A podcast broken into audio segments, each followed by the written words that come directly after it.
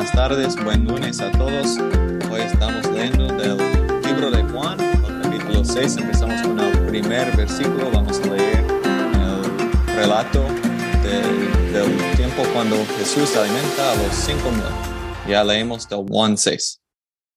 Algún tiempo después, Jesús se fue a la otra orilla del mar de Galilea o de Tiberiades, y mucha gente lo seguía porque veían las señales milagrosas que hacía en los enfermos. Entonces subió Jesús a una colina y se sentó con sus discípulos. Faltaba muy poco tiempo para la fiesta judía de la Pascua. Cuando Jesús alzó la vista y vio una gran multitud que venía hacia él, le dijo a Felipe, ¿Dónde vamos a comprar pan para que coma esta gente? Esto lo dijo solo para ponerlo a prueba, porque él ya sabía lo que iba a hacer. Ni con el salario de ocho meses podríamos comprar suficiente pan para darle un pedazo a cada uno, respondió Felipe.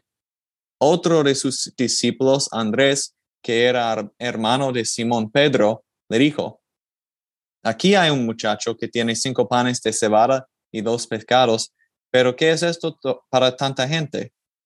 Hagan que se sienten todos, ordenó Jesús. En ese lugar había mucha hierba, así que se sentaron y los varones adultos eran como cinco mil. Jesús tomó entonces los panes, dio gracias y distribuyó a los que estaban sentados todo lo que quisieron. Lo mismo hizo con los pescados. Una vez que quedaron satisfechos, dijo a sus discípulos, recojan los pedazos que sobraron para que nadie, para que no se desperdicie nada. Así lo hicieron y con los pedazos de los cinco panes de cebada que les sobraron a los que habían comido, llenaron doce canastas. Esto entonces es del milagro de que Jesús alimenta a los cinco mil. En el versículo 6, escuchamos algo bien interesante. Leo otra vez. Esto Jesús dijo solo para ponerlo a prueba a Felipe, porque Jesús ya sabía lo que iba a hacer. Todo esto, entonces, surgió de este, de esta prueba que le puso Jesús a Felipe, el discípulo. Jesús ya sabía que iban a venir mucha gente. Jesús ya sabía que no iban a tener comida. Jesús ya sabía que iba a haber un muchacho que trajera comida. Jesús ya sabía que iba a decirles a los a todos allí, siéntense, vamos a darles de comer. Jesús ya sabía todo esto, pero quiso poner a prueba a su discípulo. A veces en nuestras vidas estamos como Felipes, ¿no? Nos encontramos ahí y hay una gran necesidad de algún tipo. O nosotros necesitamos algo, o nuestra familia necesita algo, nuestro vecino necesita algo, y no tenemos con qué contestar esta necesidad. Jesús ya sabe cómo va a contestarlo. Y lo hace para ponernos a nosotros a prueba también.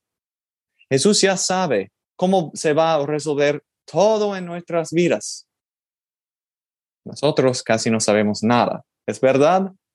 Tenemos muchos planes, pero no tenemos ni idea de realmente qué me va a pasar mañana, qué me va a pasar el día después de mañana, qué me va a pasar la semana que sigue, el próximo año, qué me va a pasar. Muchas veces en su vida Jesús les puso a prueba a sus discípulos con esta misma pregunta. ¿Qué nos va a pasar mañana, la semana que viene, el próximo año? Jesús tenía que mostrarles a ellos y tiene que mostrarnos a nosotros. No estamos en control de todo esto, pero Él sí, y que ya tiene su plan. Segundo punto aquí. A veces Jesús contesta nuestra necesidad con un regalo que nos da a nosotros, ¿no? A veces nuestro problema puede ser, bueno, no tengo trabajo. Y de repente alguien me está ofreciendo trabajo. Así ha contestado Jesús esta necesidad. Pero vemos también que en esta historia Jesús usó a otro, a un vecino, a un amigo, para contestar las necesidades de los demás. Hubo ahí este muchacho con sus cinco panes y dos pescados. Usó a los dones de este muchacho para contestar las necesidades de los demás.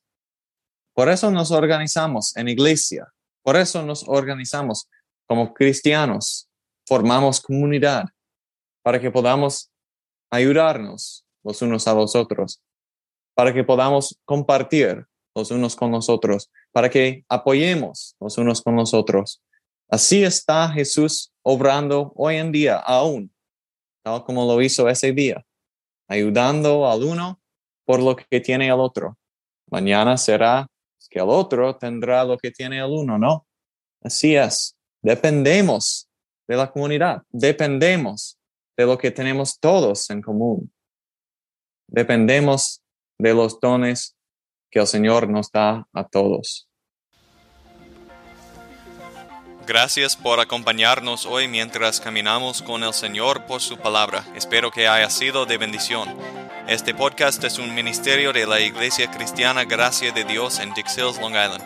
Nos puede encontrar en Facebook o Instagram buscando Gracia de Dios, espacio Long Island. Otra vez busca Gracia de Dios, espacio Long Island para seguirnos y contactarnos en Facebook o Instagram. Ofrecemos cultos en inglés todos los domingos a las 9 y media am. Soy el pastor Timoteo. Que Dios te bendiga hoy y siempre, amigo. Amén.